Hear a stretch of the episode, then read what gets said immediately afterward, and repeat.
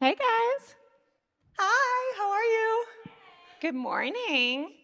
All right, Kate, before we even get started, what everybody wants to know Will you be setting anything on fire on this stage? No, they made it very clear right before I came out here. She was like, "You you know better than that, right?" And I they confiscated my blowtorch. It's back there, and it's like in this cage right now. so if the police show up and escort you out, it's because you brought a blowtorch. It won't be the police. Right? It'll be the fire marshal. Oh, That's, oh, fair enough. But I know the ones here in Austin, so I think they'd be on my side. Yeah, my Uber driver coming over here was like, "Are you ladies gonna blow up the convention center?" I'm like, not intentionally. I can't confirm nor deny, but it's certainly possible. Well, we're so happy to have you here. Thank you. We're both Midwest gals, UT alum. Of course, you're a UT professor. All right, tell me about when science became something that you fell in love with. And we'll talk about your chemistry teacher in high school, but before that, as a kid, Ooh. Well, it's interesting because I've always wanted to know why. That I drove my parents crazy. We had this family we were really close with growing up. They lived 30 minutes away, and so we would drive to this family's house all the time. And my parents would count the number of questions I would ask on that trip. And I don't remember what the record is, but it got it got pretty high because I just wanted to know why. Anytime I'd, I'd see something, I'd be like, "How does that work? Why does that work that way?" And I just always wanted to know why. Um, and so I've had that inquisitive mind but it, like you said, it wasn't until I met that one teacher in high school where it really turned into just asking questions to being like, oh, I like science and chemistry specifically. So tell me, it was Mrs. Palsrok? Palsrok, right? Yeah, Mrs. Kelli Palsrok from Portage, Michigan. She was my sophomore chemistry teacher. She would run around the classroom, light stuff on fire. She was just this most amazing woman, woman. And honestly, when I'm teaching, I try to think about her and channel her because if I just do like a little bit of what she did, I know I'm going to change the, the direction of my students because my chemistry teacher was so excited that ever since I was 15, I knew I wanted to be a chemist. I mean, that's, that's incredible. Like teachers teachers just can do so much with just their passion and excitement. Yeah, and it's amazing the difference between a good teacher and a bad teacher. Sometimes I think about how all of my history teachers in high school were like football coaches who just could have cared less about history. And history is actually really fascinating, but not when you have a football coach who's asleep, not caring about the subject matter. Oh, absolutely. I hear that all the time where I'll do a presentation and it's for the kids, but then afterwards the adults or the parents come up and they're like, I wish you were my teacher. And it's, it's the biggest compliment because you know you connected with them. For the first time, or maybe the second time, they've, they've seen how chemistry and science is exciting and how it explains the world around you. And so I just, I love those moments when people say I would be their, you know, it would have been nice for me to be their teacher. Sure. So I want to read what I read your thesis was on. Uh, it said direct comparison of homogeneous and heterogeneous palladium catalyst for Suzuki Mayora cross coupling reactions. You got a lot of those words right. Good job. what does that even mean? That can't be English, right? you know what's funny um, is after I wrote my dissertation, and so I, I, have a PhD in inorganic chemistry, and so after I wrote my dissertation, it was 400 pages. I, I sent it to my mom, and I remember thinking, perfect. Like she's gonna understand everything. Now she gets what I've been talking about. And she called me in like tears laughing. and she was like, Katie, I don't know what any of these words mean. And I was just so stumped. And it was really the first time I realized that like I, there's a language. We've learned a different language and we right. speak a different language when we talk about chemistry and science in particular. Um, so to answer your question, in the simple terms, I designed one molecule that was really good at bringing two other molecules together together. So I made carbon-carbon bonds um, in a process that was really common in pharmaceuticals, so a lot in drug making, um, specifically for medicine. Okay, all right. So how did you go from that to to blowing things up on TV? Well, in graduate school, so I got my PhD here at the University of Texas. Um, in graduate school, I had to teach, I had to TA, um, and I worked for a professor, Professor Alan Cowley, who's since passed away, but I miss him a lot. He was an excellent mentor, and he was very old school, and he really wanted you to teach every single semester that you were in graduate school. Okay. And that's quite unorthodox. Like right now, the current policy is you teach two semesters out of your five years, and so I taught for 15 semesters, and so it was significant. And so what I learned is that I love teaching and I did not like being trapped in a lab where there were not very many windows and the people were very awkward. Um, and I just loved being um, outside and you know on stage. Really, I love right. to perform. And so very quickly, I loved uh, tutoring. Um, I realized that I loved doing review sessions. Mm-hmm. So when we had 500 students in the classroom and I was able to help them get ready for their exam, I just I loved that. And so that's what led me to teaching. And so I became a professor here at the University of Texas. And so I teach general chemistry. There's two semesters. So the first semester is Gen Chem 1, second semester is Gen Chem 2. And about I don't know, two months into working at UT, I went to my boss and I was like, I'm bored. I am so bored. I have so much energy. I'm not running a research group. Like, I need something else to do. And so we came up with this idea called Fun with Chemistry. Right. It's my outreach program. And I would go out to local Austin schools and just blow stuff up and try to get kids excited about science. And it turns out if you wear designer heels and you breathe fire and you're a chick, uh, people pay attention. Yeah, turns and so, out. and so I started doing doing some stuff on TV, and it really just went from like, I like teaching, I like fire, let's see what we can do with this. And We Are Austin was kind of the original spot that you would go, right? 100%. Big fans of We Are Austin. Big fans of We Are Austin, yes. No, anybody in here from that? Okay, no, but we love them big time. Yeah, they started me. I was there for another person's event. We were promoting, he called it a boring science lecture, and he was like, Kate, will you come and do something exciting to, to like jazz up my lecture? And yeah. I was like, sure, you know, I'd never been TV, on TV before. This was 2014. I thought that would be really fun. And so I went, we did the experiment. It worked perfectly. And afterwards, the manager of CBS Austin, who's still there, you probably interacted yeah. with her, she came charging in and she was like, That was awesome. Do you do anything for Halloween? And I was like, Yes, I do. I can make pumpkins vomit. I can make them explode. I can do this, this, and this. And she literally just went, shh, shh, shh, shh sure, come back. Right. And so I came back. You know her. And she's like, she's very chill, but she's like a perfect Dallas woman, like totally together. And just, right. I was too much for her at the moment. Um, but anyway, she invited me back for Thanksgiving and then for New Year's. And before I knew it, I had a, week, a monthly segment on We Are Austin. And so for four years, I went to We Are Austin, to that studio right here. Yep. And I would do science experiments and try to get our community excited about science. And it was awesome. And I'm very grateful because for four years, they taught me the process. Sure. They told me how the cameras work, what the teleprompters are like, what they're listening for in their ears. And so even though I was just there to do science experiments, I was truly learning and being an intern and learning the process of TV and the TV magic. Now, how did this turn into going on Colbert? And when didn't you blow up Wendy Williams' birthday cake or something? I did. Yes, I did blow up her birthday cake. That was so fun. I, when people ask me what my research is, that's one of the things I cite. Is like, well, I had to figure out how to blow up Wendy Williams' birthday cake, and that was like I had to put significant time into that, um, and it worked awesome. It was really cool. Um, but the tr- like the truth i'll tell you the real story since we're all friends here yeah um, i had a margarita and the, after, the beginning of all good stories um, but I'd had a margarita and I'd watched this this ad. It'd come on TV and it was for Girls Inc., which is this excellent program in Houston. They support girls who are into STEM, and uh, they they were like, "Come join us, be part of us." And I was like, "I would love to be part of Girls Inc." So I wrote this beautiful drunk email and I sent it to Girls Inc. I was like, "We should partner. Like I do this, you do this. We will be best friends."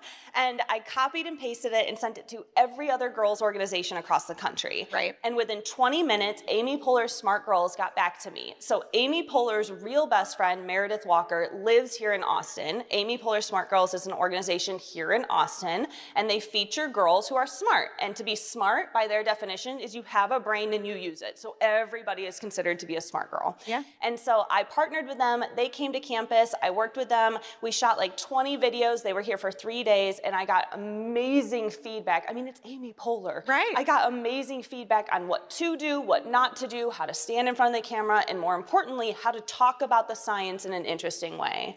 And then that got some publicity. It led to some more national stuff. And then in 2018, I got this call. He's from New York, but he lives in LA, so it's like a very interesting accent. And he was like, I think you're going to be the next Bill Nye. Come out to LA. And I was like, I don't know. I don't know. Like, I don't know. But there was just something about his voice, and he talked me into. I'm still working with him to this day. Glenn, I love you. Um, but he called me up. He convinced me to go to LA. I flew out there. It was right around this time, so during spring break, and so I could take a week off uh, from the university. Flew out to LA. I refused to get in a car with him because I'd heard all those like terrible stories about how you know you're gonna get kidnapped by the guy in the LA. So I was like, I'm not doing that. And Right. so I just got another car. We would drive everywhere. We'd need two parking spots. And they were like, You didn't come together? It's like, Nope. And we just continued on. But by the end of the week, um, I had signed him as a manager. I'd signed United Talent Agency as my agency. And so I left with like 21 agents and a manager. And I was doing this whole Hollywood dream. And I had no idea what I was doing. Right. Um, but that was that's how it started. The thing I've started to learn is nobody has any idea what they're doing. Yes. I mean, even when they get famous, but certainly not leading up to that point, which is sort of encouraging to hear. Absolutely. I always tell my students, like, I was, I'm a small town girl from Michigan. I'm from Portage, Michigan, which is a suburb of the big city Kalamazoo, which you probably have never heard of. And so I was never, ever planning on being on TV. That was never the plan. I was going to be a scientist. I was going to cure cancer. Like, that is what I told all of my aunts and uncles for years. And now all of a sudden, I had these opportunities that I wasn't planning on, and I just kept saying yes. Yeah. It sounded like fun. And so I tell my students that all the time. If it's any way directly related to what you're doing and it sounds like fun, you've got to go after it. Just say yes. Life is so short. We learned that with COVID. You have to go after your dreams. Yeah. For International Women's Day, someone had asked, What advice have you learned that stuck with you? And Amy, not Amy Poehler, you got Amy Poehler on the right. Tina Fey had said, When someone asks you to do something and you're like, Am I smart enough for this? Am I prepared for this? Am I ready for this? Just say yes. And you'll figure it out afterwards. And mm-hmm. that has stuck with me, not only professionally, but in a personal level too. It's such great advice. I completely agree with that. Yeah, if it sounds like fun and related to what you do, do it. Just say yes. Nobody else is prepared either. All right, let's let's take a cr- question real quick. Now, I'll tell you guys if you go into the South by app and select this session, this session, and then do engage, you can ask a question for us. I'm the least tech savvy person on earth, so hopefully that will work. But somebody asked, I watched Magic School Bus growing up, and it was really instrumental in my love. Oh, where did it go? Oh, here it is. I, I watched Magic School Bus growing up, and it was really instrumental in my love of science. What role does TikTok and other socials play in doing the same? Oh, that is a good question. So, TikTok is my biggest platform, and I've got to tell you, I never thought that was going to be the case. My agents called me in, and they're like, "You got to get on TikTok. Like, you need to do this. It's it's really easy to give um, your experiment, put your experiments out there, get people excited about science." And then they hooked me in. They're like, "And you can correct the bad science." I was like, "All right, I'm out there. I got to go. I got to try it."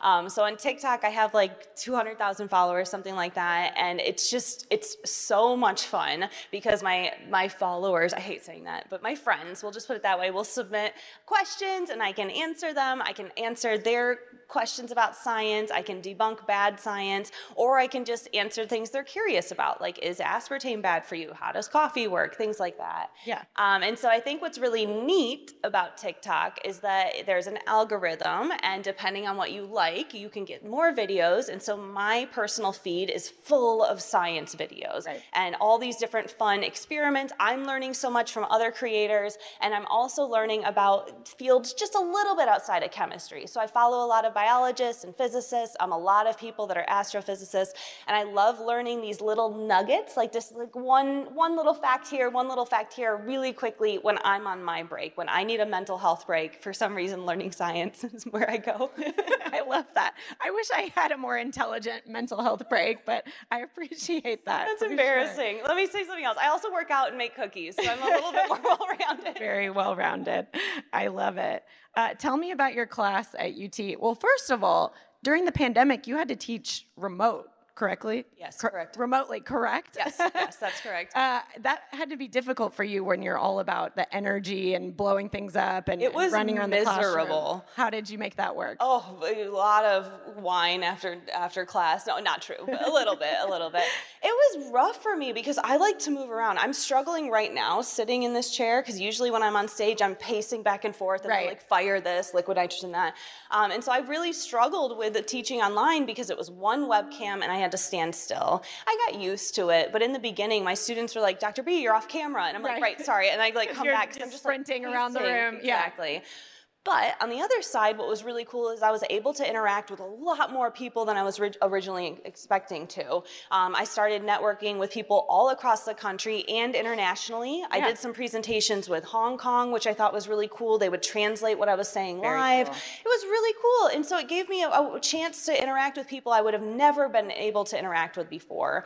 And then obviously, anytime I'm sharing science, I love that. And so yeah. that makes me very happy. But what's cool is that I could do experiments and then pick them up to the webcam, and then little kids could ask questions about what they're seeing right there. Yeah. And so if they were in my audience, sometimes they're really far in the back and they can't see as well as when I do things with a webcam. So there were some positives with it, and I eventually learned how to do it properly. But that first like two months was just, I was trapped in a house with my husband, who I love, but it was just the two of us and a webcam. And I was like, oh my God. Like, Everyone was either like devastatingly lonely or like my spouse is driving me crazy and my children are driving me crazy right. and you were on one side or the other. Well, and I'm an extreme extrovert. So I want to talk about everything I see, every thought in my head. I want to tell you about it. Let's talk about it. My husband is an extreme introvert. He loves to read. He has this Kindle. I call it his emotional support Kindle. And so he has it with him at all times. And so when that comes out, I know he needs a break. And so I have to take my extrovert away a little bit. Yes. Yeah. Well, we were talking backstage about how during the pandemic, I went through a breakup and I'm an extrovert too. I go out probably six, seven nights a week and I'm like, how do I feel better? What do I do? And on social media, it had said, here's how you get a boost of dopamine. Here's how you get a boost of serotonin. And for oxytocin, it said pet puppies, pet dogs. So I would go to my sister's house and just pet her dogs, and it really did make me feel so much better. Well, that science is accurate. It's 100% accurate. I write about that in my book, It's Elemental, The Hidden Chemistry for Everything, available anywhere books are sold. Um, but it's that's my in that book, it's a, I write about the science of the busiest day of your life. So I start with breakfast, and then all the way go, go all the way down to date night. Um, and in my date night chapter is actually when I talk about oxytocin. And so you get very big spikes of oxytocin during sex, right? Date right. you get it that. But you also get it uh, for women. The highest count in your body is during childbirth. Um, so you have 300 times the amount of oxytocin you'll have in your body than you will any other time in your life because you want to love what just did that to you. Um, and so that's why the molecules come shooting in your body to make you love the baby. Um, but outside of those two, the last thing is literally there's a lot of research showing that if you have a puppy crawl into your lap, like you need to physically interact with it. It's not the same as seeing it, but if you physically interact with a puppy or a kitten or any animal that you think is cute, yeah. um, you see a spike in oxytocin sometimes you get a little bit of dopamine there, but in general, it, it, it makes you happier. So if you want to feel better, either pet a puppy, have sex, or give birth. Or give birth. Right? I, am sure that's 100% what the research Choose says. your own adventure, but it will make you feel better. Tell us some other fun things about science. I remember you talked about caffeine uh, in yeah. your book. Yeah. yeah, so caffeine is the molecule trimethylxanthine, and what it does is it actually goes into your brain and it binds with your brain in a way where it blocks this other molecule, adenosine, adenosine from binding with your brain. So adenosine is the molecule that makes you feel sleepy. And so what caffeine actually does is it blocks adenosine from making you feel sleepy. So caffeine doesn't make you feel excited or give you energy. It stops you from feeling sleepy. So it's like a bouncer in your brain. Yeah. And so I like to talk about all those things again in the book, but just in, in general, because you see chemistry everywhere. A lot of you drank trimethylxanthine this morning. You probably didn't know that, but you did, did you? Yeah, sure. Yeah. Okay, see, there you go. And so all that did was try to block adenosine. It's like hunting for adenosine. It's like, get out of here. You're not coming in today. But I like that you make it approachable and fun. There's another thing I've seen on social media where someone put, What's a book that made you cry? And it was like Introduction to Organic Chemistry. Oh, no. I mean, when I think of science, I, I, you know, people often think of like, it's difficult, it's confusing, I don't know what they're talking about. And you really lay it out in a way where it's actually fun and approachable. I try to. I mean, that's the goal. My chemistry teacher did that for me. I mean, she took chemistry, a subject you can't see, and now I swear I can see it. I can think in atoms, I can think in molecules, I swear I can see that. And I'm just trying to do that for my students, make them see it. Yeah. And so I'm a visual person. I don't know if you're familiar with different learning strategies, but VARK is one of the very common ones. So V A R K. V is visual, A is aural, read, R is reading, and Is kinesthetic. And so you can do these surveys online. It's like a 12 question quiz and it will tell you how you learn. And so I learn from visual and kinesthetic. Surprise, surprise. I do experiments to show chemistry, Sure. right? Um, and so I like to use that in my classroom and bring it forward. And I totally lost what the question was, but because I got excited. Uh, that I part, don't know. but- we're, not, sticking to any formats here. Let's take a audience question. So, have you ever had an experiment go wrong? Yes, so many times I've had experiments go wrong. Um, I can tell you about the worst one. And so I, when it was first getting started, maybe like 2015, so I'd had maybe like six months under my belt. I had known just enough to get hurt. Um, so I was doing this experiment where I light hydrogen balloons on fire, and so it's just like a little poof, like a little firework. Um, but if you spike it with magnesium or maybe uh, strontium or sodium or copper, you can give the color, and so turn it into like a colorful firework. And so what I like to do is tie four of those together. So you've got a red, a green, a sparkly one, maybe a little pink in there. Yeah. Set all four of those on fire, and it's this beautiful, like big explosion firework. And so what I do is you just take a blowtorch and you just kind of stick your arm in there and you pull it back real fast, and no problem if you're wearing a lab coat. Um, and so I was doing a photo shoot because I was young and stupid. I was like, yeah, I don't need the lab coat. I'll just move it really fast. Um, no big deal. You do need a lab coat. You do. Because I burned my arm. Luckily, the fire just like traveled up my arm. It didn't hurt me too badly, except for one spot. I had a ponytail holder around my wrist, and you can still see the scar. Now, to be fair, that's a two scars on top of each other. I've burned myself twi- there twice. Um, but I had a ponytail holder there, and the fire got trapped under it and basically melted the plastic to my skin, and that did not feel good. Um, and I was working with this guy, Eric Wigdahl. Love you, Eric, if you're listening, um, because he immediately dumped burn cream all over my arm. But we got an awesome picture, so Oh it was worth it. Well, now any- I'll say it was worth it. anything for the photo, right? Anything for the photo. gram. Or Yes, but the if there say. if there are any kids listening anywhere, please don't do that. Wear your goggles, gloves, and lab coat. Like that was a big mistake. I should not have done that. I'm still laughing that they paired the two of us together because anyone who knows me knows I'm terrified of fire. And of I'm like, course, "Light you me literally on fire." pyromaniac in your bio. It's funny though. My sister, I was talking about being afraid of fire, and my sister was like, "Of course you're afraid of fire." And I was like, "What do you mean?" She's like, "Well, think of all the times you accidentally set yourself on fire as a child." I'm like, "What?" Apparently, I blew out my birthday cake, leaned oh, in, set my hair on fire, fell into a campfire. You know, it's those childhood, those childhood trauma things that that'll get you. But I do love watching your experiments. You know, from from afar, From afar. at least. Yeah. So let's talk a little bit about STEM education and women. Like you are obviously leading the vanguard on that. What are some things that you want to see change? Well, I mean, like it or not, I do represent women in STEM. So when I go on TV, I, I am a woman, I represent women in STEM. And so I try to lean into my feminine side. I'm not a super feminine person, but in the chemistry world, I'm 100% feminine, right? Like I stand out. I wear the heels, like, you know, I wear the skirts, the whole thing.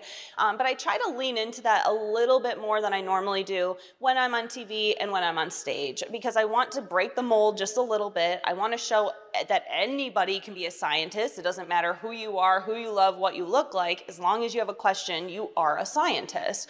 And so when I'm on stage, I try to kind of put that persona out there. But I also am hoping that we can break the mold even more. I mean, let's be honest, I'm a straight white girl. And so it would be really cool to get some LGBTQ communities, some women of color. I mean, right now, I don't know if you guys know this, but there have been 634 Nobel Prizes handed out in science.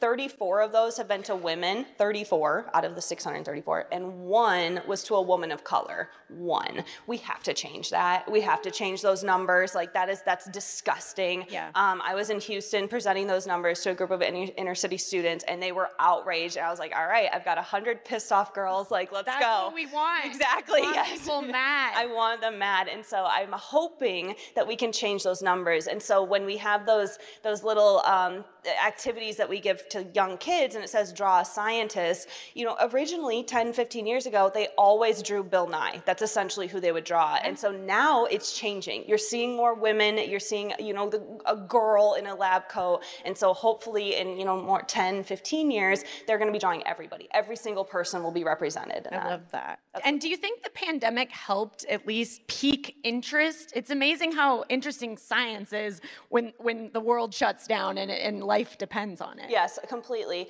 I think yes and no. I mean, there was an obvious battle against science. I'm here in Right. Texas, especially, right? We're not going to go into that, but there was definitely some anti science uh, conversations Sure. happening.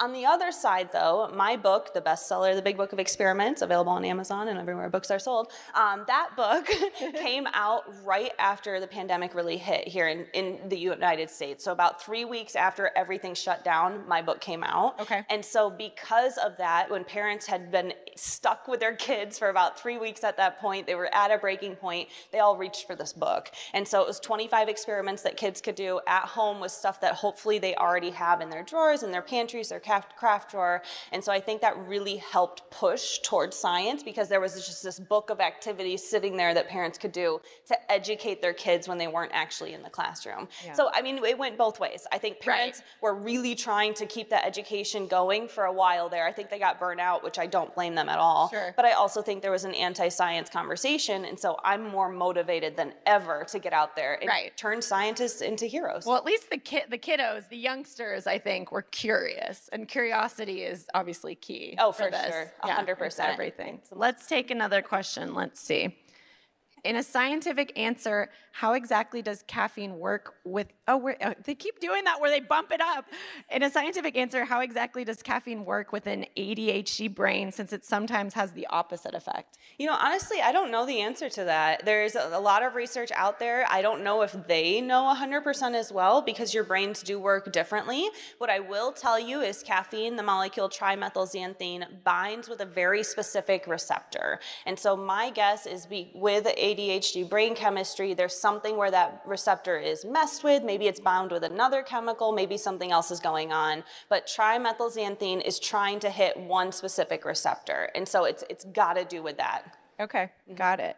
Let's talk about Bill Nye. Okay. So you grew up watching him, I right? did, yes. um, have you have you met him? Have you chatted with him? I have, yes. So I'm really fortunate. My manager, Glenn, used to work with Bill Nye, um, and so they have a very friendly relationship. So anytime I need something, I can reach out to him. We can chat about things.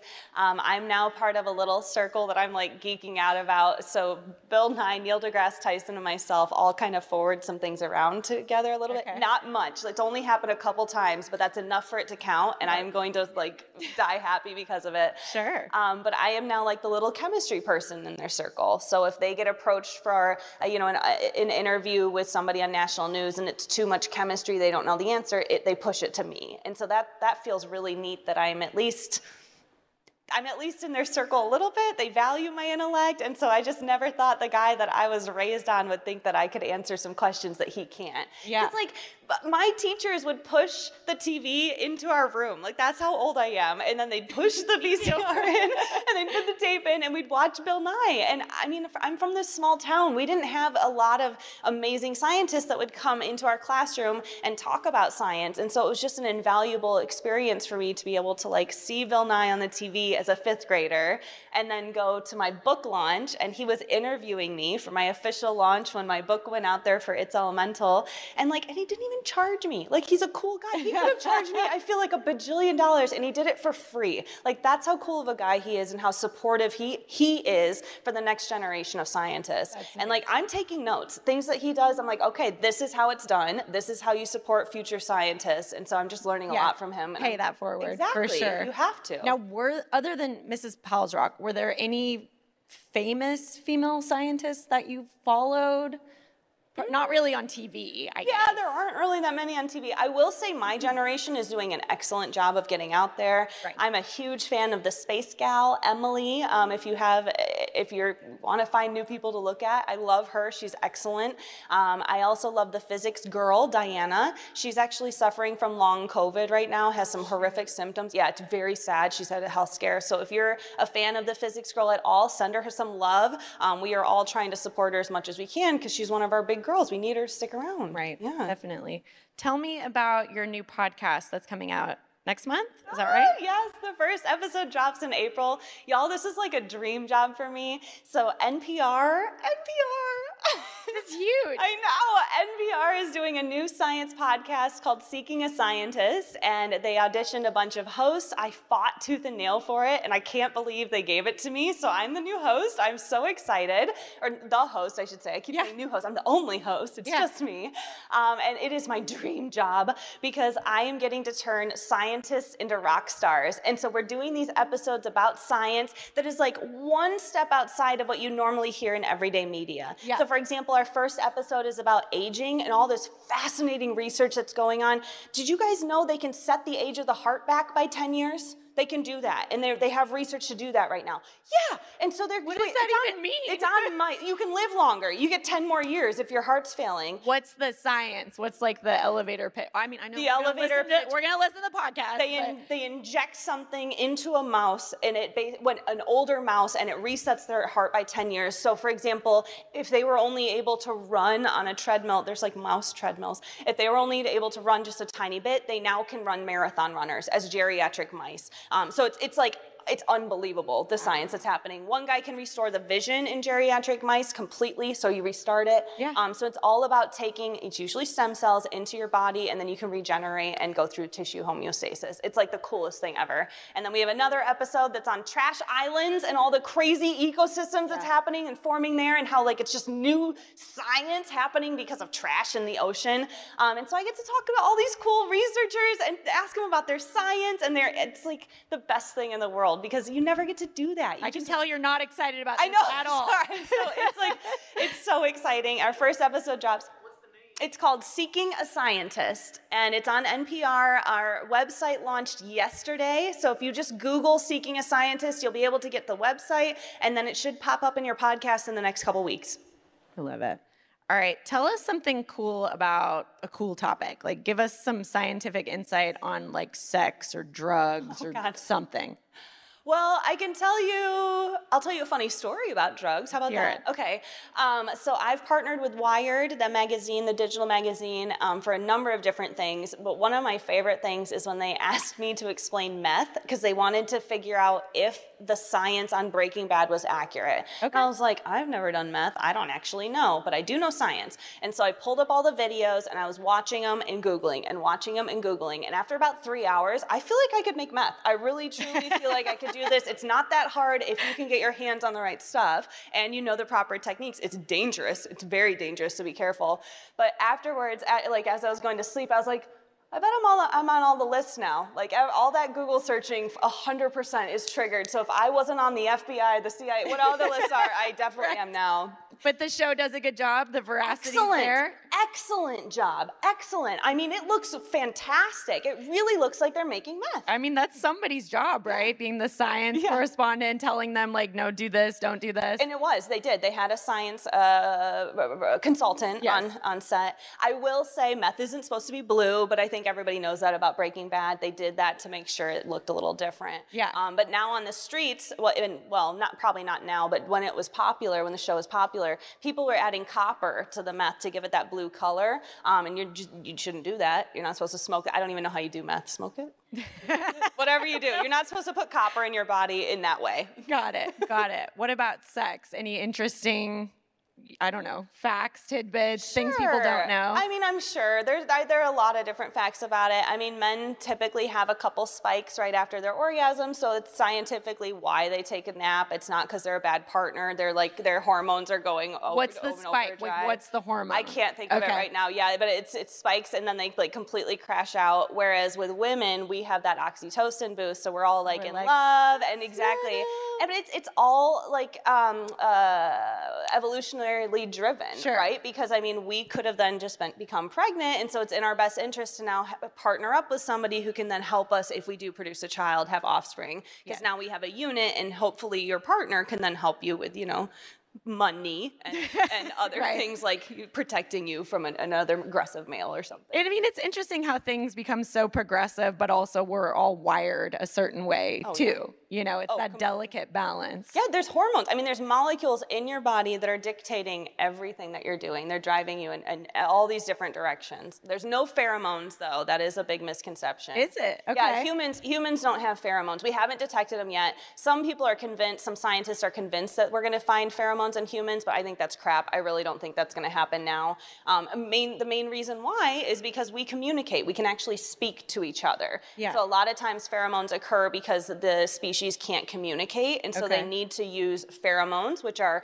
molecules that go out of your body, and then they're basically hormones that interact on someone else. And so my pheromones would be hormones that I give off that you then take in. That's so, what pheromones. so there's nothing to the oyster champagne. Nope. all crap. Strawberry. Nope. Okay. it is all crap. I so mean, they're very seductive they in their are. own right. but- Exactly. yeah. But it, it has to do with things like think about, you know, I've had oysters with my husband and that's resulted in certain activities. And I've also had oysters with my boss and like no activity, Right. zero, right? Yeah. And I'm not even charged up at that point. And so it has to do with who you're with and, you know, how that mood is and how you are communicating. Sure. communicating. But how did these myths get started and perpetuated? I always blame men, but that's probably not fair. right here, have We'll some go with it. oh, that's so funny. All right, let's take another. Speaking of Mm-hmm. tips for having confidence when you're in a male dominated field. Oh, that's tricky. That's definitely tricky. So, I have kind of a very strong personality, so I don't put up with anything. And so, when I walk into a room, I kind of have two approaches. My first thing is that I want to do my best at sounding intelligent. I mean, the truth be told, I work in a male dominated field. There, are a lot of them are older than me, and I look the way I look, and I walk in and I'm loud. Um, and so, what my strategy is is my first three sentences when i'm meeting someone new especially when they're an intellectual they're in academia my science needs to be on point. Like i need i wait until i'm very confident with my science that i know what i'm saying is accurate and then i say it confidently after i get past that first three sentences or so i kind of let myself go and relax and be my authentic self. Um, that's something i learned back in 2016 when i partnered with amy poehler. Her organization's motto is be your authentic self. Just be who you are. There's Right. nothing wrong with that. And so i really took that to heart and i use that in those meetings the second piece is a little bit more superficial but i try to look my best you know? Yeah. I, I do. I try not to look like a slouch. I want to make sure I, i've put time into my effort and i show that i care about the meeting. Right. um, in the same way where if my students show up and they're in sweats and they smell like weed i'm less likely to give them an extension. But if they're like dressed up and they're crying hysterically and they're telling me you know their sob story i'm more likely to be on their side. Yeah. and so right you just you got to use your assets and do the best you can to do a good impression and Yeah, I me, love it's that you you utilize your assets, but you're also going to prove that you're smart as well. There's such a weird misconception. I feel like I get that a lot because I'm blonde and I go out all the time and I love to dance and I like going to parties. But you're a brilliant writer. She's an amazing writer. If you guys haven't read any of her stuff, you have to check it out. I need to just fangirl over her for a second. She's Oh, you're excellent. so sweet. Well, we both went to UT, and I was valedictorian of the gradu- of my graduating class in the communications school. But I'm also a blonde who Right. likes to go to parties Right. and likes to have fun. And the idea that somehow you couldn't be stunning and presentable, but also this brilliant scientist is just absurd to me. So I love that you lean into both. Yeah, you have to. I mean, I do. I, I'm my authentic self. This is who I am. I love heels. That's my mom's fault. She loves heels. I Um, see those red I bottom heels. love I'm like, 'em. okay. I love them. But my mom, so we're from Michigan and we're Dutch, and so my mom loved clogs. So she had all the different colored clogs growing up, and like I thought it was totally normal that my mom was wearing hot pink clogs everywhere, and it just not what other moms do. But because of her, I love shoes, I love heels, and love colorful heels, and so I just kind of have leaned into different pieces. But in the same vein, my mom is an extremely strong woman. People do not mess with her. My dad has this big group of friends. They're extraordinarily close, and every single one of them had a prank on them at their wedding, except for my dad, because they were terrified of my mother, um, because they knew she was just a fierce woman and wasn't going to put up with it. And, so, and your whole family is in medicine, right? They're uh, all- psychologists. Okay, Yeah, yeah. So we like to. They like to talk about their feelings. I don't like to talk about my feelings. I want to see the data, and then we're going to analyze it. And I don't really care how you feel about it. and then blow it up, right? and they'll blow it up. Speaking of, okay, somebody asked, what's the deal with that stuff on the side table next to you? Ooh, I have Should an we bring it experiment. Do you want to do it? Let's do it. Okay, so I brought something for her because I thought it would be fun. Um, like I said before, I got a very stern warning no fire, nothing dangerous. So this is innocuous. Um, so here I'm going to have you take this first. Okay. So that's calcium chloride. I've given her 10 grams of calcium chloride. You don't need gloves for this part yet. Here, I'll take your mic. Okay. Okay, I'll put it over here. All right, so now you're going to open this and put your water into that one. So you're going to combine those two. I just gave you those two bottles. Perfect. Okay, so she's got food grade calcium chloride. Do you want me to open that for you? Okay, we're working together. Okay, there you go. So 10 grams of calcium chloride. me what I'm doing now? Just dump the water into the other one. Yeah, perfect. I'm not doing this very It's okay. It's all right. We're going to make it work. So, yes, and so this is an experiment that I learned back in 2018 because I agreed to go to an event at Johns Hopkins Camp Sunrise. And so, quick trigger warning I'm going to talk about kids with cancer and then shake it. So, do that and then shake it up for me and then shake, shake, shake for a second. So I went to John Hopkins Camp Sunrise, and Camp Sunrise is a camp with kids with terminal cancer. And so they were basically all kids who had a very short life expectancy, and they asked me to come to this camp and distract them with science. And after I signed the contract, easy yes, right? They were like, by the way, no fire, no liquid nitrogen, don't dry ice, nothing, nothing fun. And I was like, what am I gonna do? Like, what can I do? Because they banned me from everything. So once you're ready, you can jump it in there. Dump it in the beaker. Okay. And so um, I had to do some brainstorming and think about what I could possibly do for this group to make sure that I could entertain them, but still make it safe. Because what's cool about this is they had kids with backpacks that had chemo in it, and it was giving them their chemo while they were doing science with me. Like, so cool. Okay, so now I've got these things over here.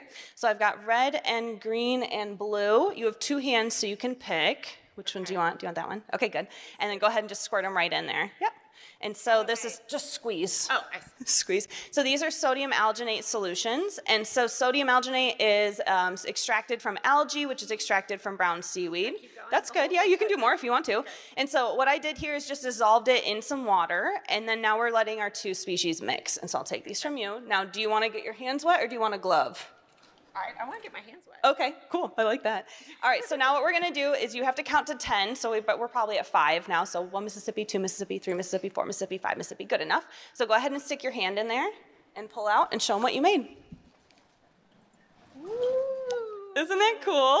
Okay, so now Gummy worm? you made gummy worms. So let me kind of have a long one here. Okay. Isn't that cool? Wait, and can we actually? Yeah, it's gross though. Well, we're going for it. I- don't. I got it from in my eye. Ugh, It's not that bad. It's not that bad. Oh, you're brave. Ugh. what do you think? It's not sugary. It's not sugary at all. No, not at all. Here, let me give you your mic back. The, uh, yeah. The texture is there. Mm-hmm. How cool. So mm-hmm. okay, so what what just happened? Let me explain. Okay, so what we did with these kids is I had them make the sodium alginate solution, we had to make the calcium chloride, and then they all were able to make gummy worms. And so, what gummy worms are is a cross polymerization reaction. And so, you essentially take um, something that showed up as sodium alginate and then calcium chloride, and you do an ion exchange. And so, you swap them. And so, it ended up being alginate calcium, alginate calcium, and it just repeats over and over and over again. So, if you picture in your brain one of those paperclip necklaces, it has repeating units, it kind of looks like that. And so, here, what we made is called a gel. And so, it's a liquid trapped inside of another liquid. And this is exactly how you make gummy worms. Isn't that cool? Fascinating. So now to make them taste good, because that was not good. I mean, it was cool. I wouldn't eat it for fun. no, no.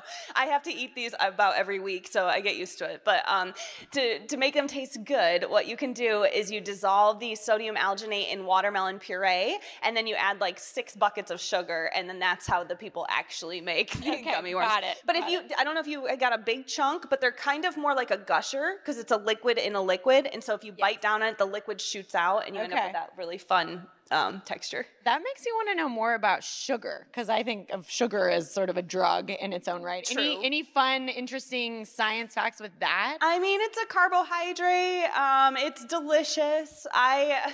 Is there any reason some people, like my parents, are the biggest sugar eaters I know? I don't crave sugar really. Would Well- there be any reason? Because genetically, you would think you would think. that I would like sugar if both of them love it so much. Well, okay, so it's tricky because as soon as we introduce taste to something, it- there's a little bit of mind chemistry, brain chemistry that's going on.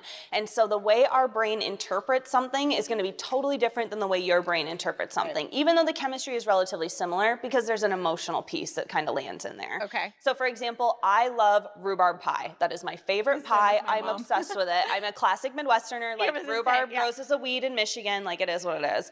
Um, down here, by the way, it's like seven bucks a pound, and I'm like, it's free up there. It's a weed. Just ship it to me. But anyway, um, so I love rhubarb pies, and I'm pretty sure the reason why is is because my mom makes rhubarb pies. I'm, I almost guarantee that it was the first pie I ever had. It was the first time I had that sugary, gooey deliciousness, and so I'm partial to that. And so a lot of the that reasons association, exactly, sure. yeah, and there's like a nostalgia piece and everything. So a lot of times when you have a favorite food, it's it's associated to a good positive experience, Yeah. and it pulls back a memory in the same way that music does. So you might be familiar with that. Um, it's the same type of science. Definitely. All right, let's take another question. What's the science behind how your period can make you severely depressed at the same time every month, and what advice can you give to help combat that? It's hormones. It's all hormones. And so, depending on it, if you have birth control, that's going to affect it in a positive or negative way as well. Um, so, I am not a medical doctor. My lawyer is very careful about this. I got to be careful. So, I can't give you any medical advice, but I usually say talk to your doctor. There are different birth controls you can go on, even if you're not sexually active, and it can absolutely help with either adding hormones or taking hormones away a little bit. And so, there's a lot of different options, but talk to your doctor and get a good doctor. If you're not, if your doctor's not listening to you, try to find a female doctor because a lot of times they're more patient with this particular question. I have a lot of opinions on this, and I will say, having dealt with a medical issue last year, I was really surprised because I'd, I'd never had any medical issues really my whole life. How quickly doctors would almost kind of gaslight you and almost be like, Are you sure this isn't just in your head? Mm-hmm. And I don't know if they only do that to women, but from anecdotally what I've heard, that seems to be the case more. So all I will say is advocate for mm-hmm. yourself and don't let any doctor lead you to believe you're crazy. You know your body. Absolutely. know? Yeah, I mean, from personal experience just here in Austin, I when I moved down here, I got an OBGYN. She was a younger female doctor. I really liked her. I went to get my IUD. We had a horrific experience. She gaslit me. I didn't like it. I ended up finding an, a 70-year-old man um, OBGYN, and he is my favorite person in Yeah. the world. I will not go to anybody else ever. Never in a million years did I think I'd be going to a male gynecologist, but he made me feel comfortable and safe, and he actually listened to me and fixed the problem. Totally. Yeah, and I don't, it isn't gendered, right? I mean, it can it can just find the person who's the right fit. for you. Mm-hmm. Exactly, yeah. Just I love supporting women in medicine. I got to be clear about that. But like this chick was not good for me. All right. Let's see. Which question do you want to take of these? Oh, okay. There's a lot of good ones here. What is your opinion on astrology and how much merit should people put into it? Okay. I love that question, and I want to be very careful about this because my best friend is big into astrology, but there is no science that supports it. But it's very fun. And so I like astrology when I talk to my bestie because she will be like, oh my God, you're such a Gemini, and then spout out some stuff. And I'm like, okay, I think it's just because of this or that, but you know, whatever.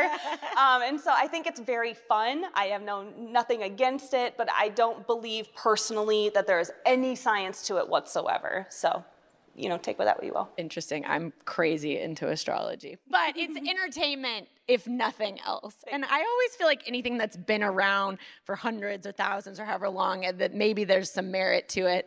But who knows? I don't have any scientific basis on it. Yes. And if nothing else, it's wildly entertaining. It's wildly entertaining. Okay, we have to talk about that one. It says Happy Pie Day. It's March 14th. Happy Pie Day, you all. Let's nerd out.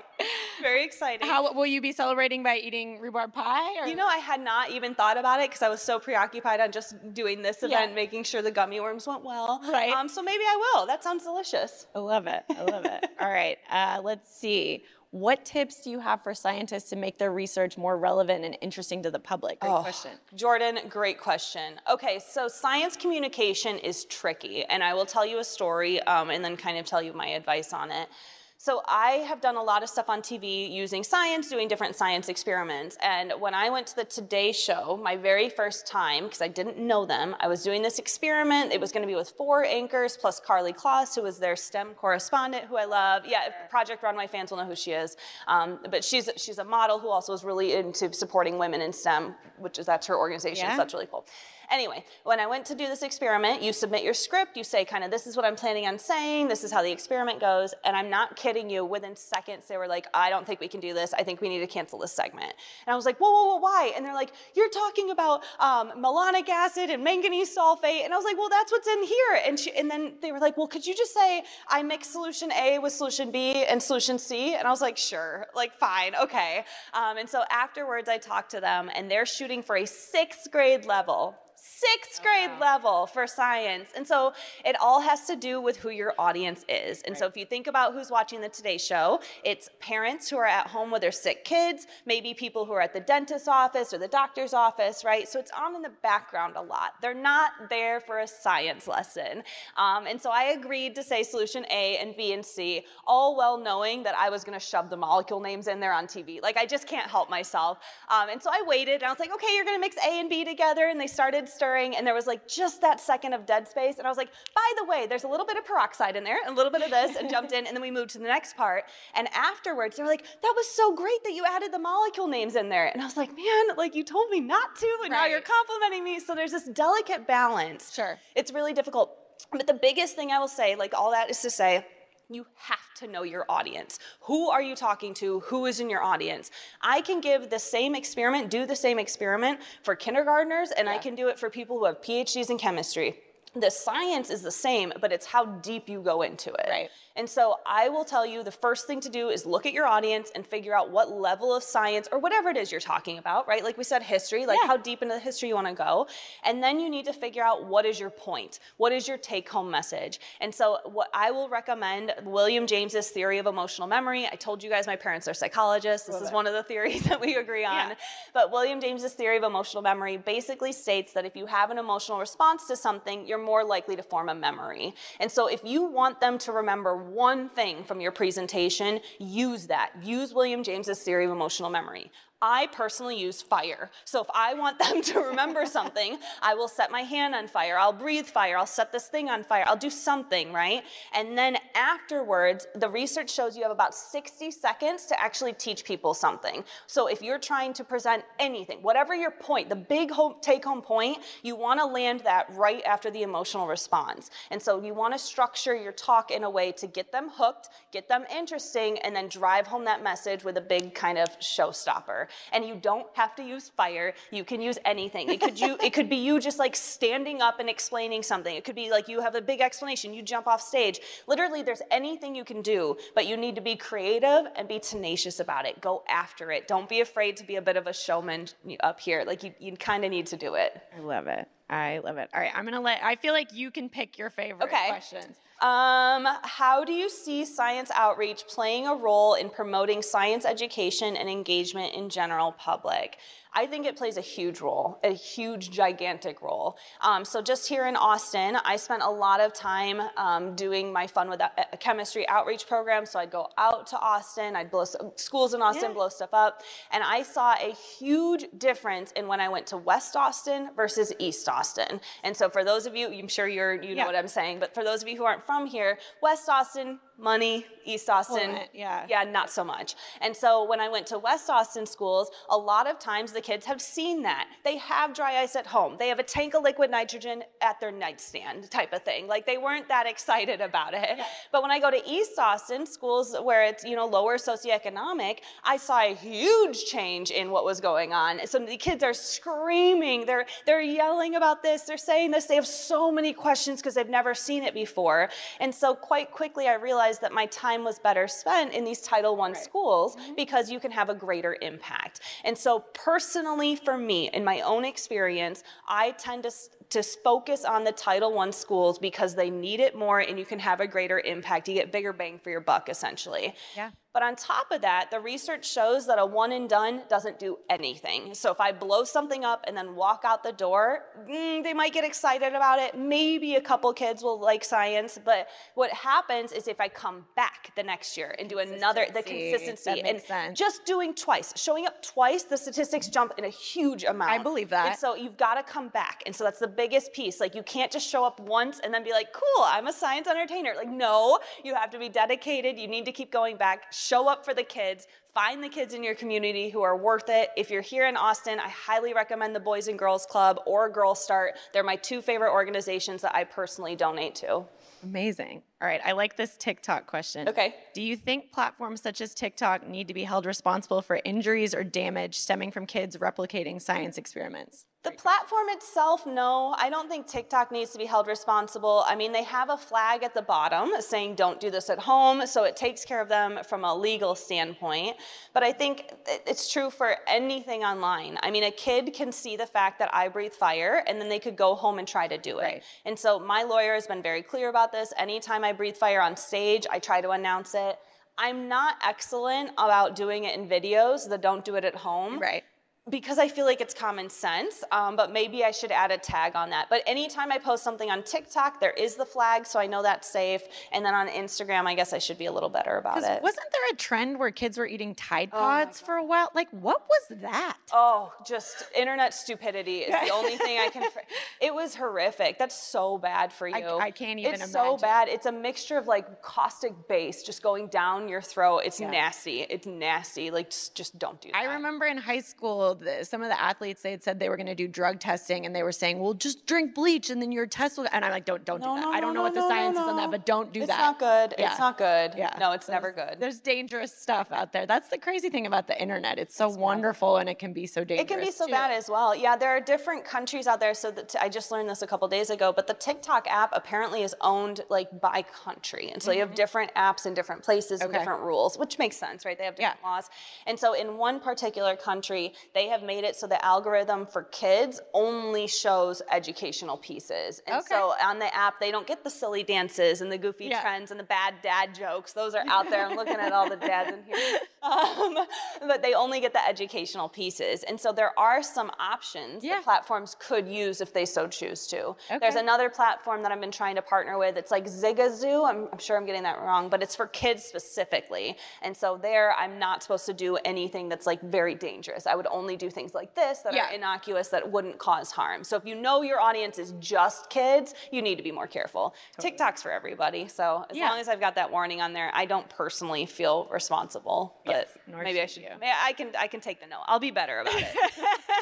yeah, definitely. All right, it looks like we have time for maybe one more question, so I'll let you pick. Oh, geez.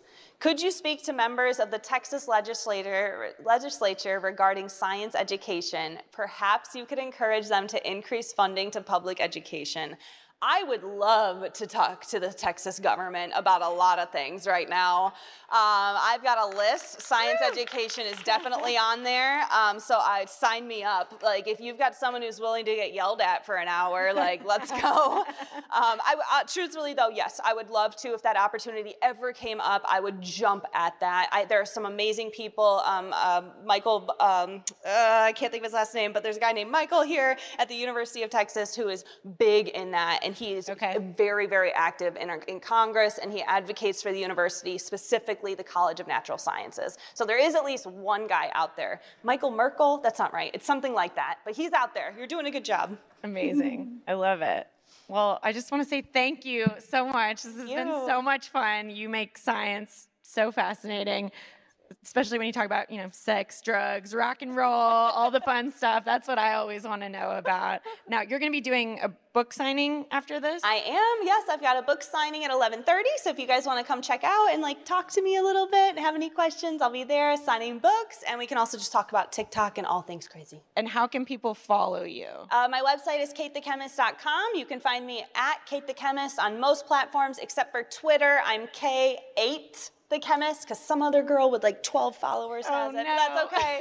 That's okay. She's a Kate in the Chemist, so I will absolutely support her. Yep. And if you want to support the podcast, which please do, please do, because I want to do this forever. Um, it's on NPR. It's called Seeking a Scientist. You go to the website right now. There's a spot to sign up for your email, and we'll be able to shoot you a note the second our, our podcast is actually live on all the platforms. Amazing. Well, thank you Thank so you. much. Let's give her a round Thank of you guys. Thank you so much.